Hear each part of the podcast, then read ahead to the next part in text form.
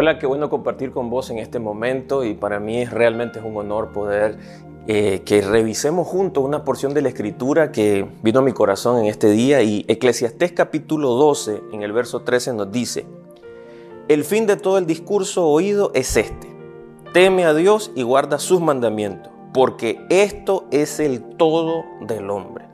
Cuando yo leo esto me, impacta mucho porque entiendo que el predicador de Salomón en este caso nos está impartiendo de toda su sabiduría haciendo un resumen magistral. Está diciendo la plenitud, la totalidad del ser humano, lo que pudiéramos llegar a alcanzar el máximo potencial en nuestra vida depende de cuánto nosotros tememos a Dios y guardamos sus mandamientos. Temor a Dios no significa que le tengamos miedo a Dios que tengamos una expectativa de cosas malas y tomamos malas decisiones. No, no, es una actitud reverente de adoración, de poner en ese nivel de importancia que Dios merece, en el centro de todas las cosas. Y que yo actúe de tal forma que ese temor reverente me preserve, ese temor reverente me conduzca a la santidad. De eso está hablando cuando hablamos del temor a Dios. Y guardar los mandamientos pues no es más que obedecer lo que Dios está hablando. Y para eso yo necesito conocer la escritura.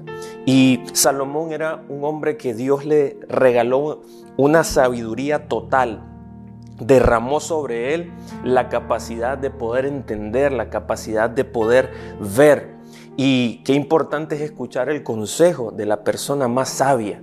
Y creo que hoy en día estamos expuestos a muchos consejos. Podrías tener amigos, familiares que vienen a darte un consejo y te dicen, ¿por qué no haces esto? ¿Por qué no haces aquello?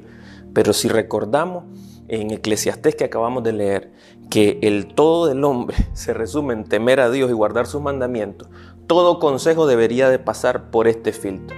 Este consejo que me están dando es un consejo que agrada a Dios, este consejo que quiero tomar es un consejo que, que no incumple los mandamientos de Dios y de esa manera tan práctica y tan sencilla podremos ser personas eficientes, podremos ser personas que vivimos y disfrutamos de una plenitud. Porque así como dijo el predicador, el resumen de todo y, y luego de haber probado de diferentes maneras, experimentado muchas cosas, él dice, todo es vanidad. Todas las cosas que a veces nos abruman están relacionadas a una vanidad, a una, a una necesidad en el alma que tenemos.